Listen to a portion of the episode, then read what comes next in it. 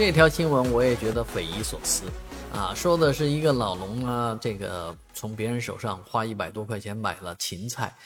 转手呢卖掉了啊，一共赚了十四块钱，结果呢被这个当地的市场管理部门抓到啊，因为这个芹菜上面的农药超标，哎呀，这件事情惹祸了，惹大祸了啊！这个市场部门给出来的罚款是五万块钱。老龙当然是罚不起，交不起这个罚款啊，所以过了一段时间之后呢，啊，加重处罚啊，一共是罚十万，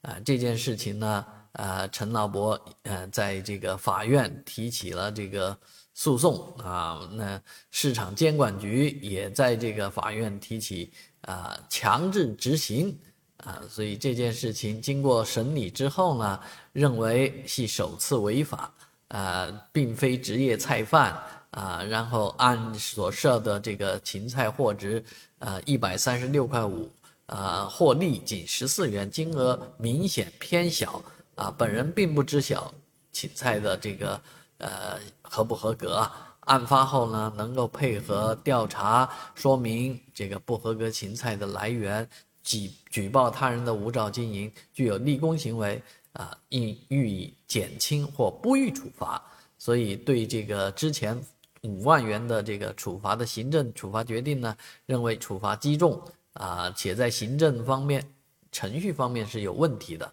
所以呢，呃，裁定不予强制执行。这个案子审的结果是皆大欢喜，大家很高兴啊，很开心。对于老伯来讲啊，一下子啊。松松松下一口气啊，放下千钧担子，十万块钱的这个罚款，真是确实放在谁身上，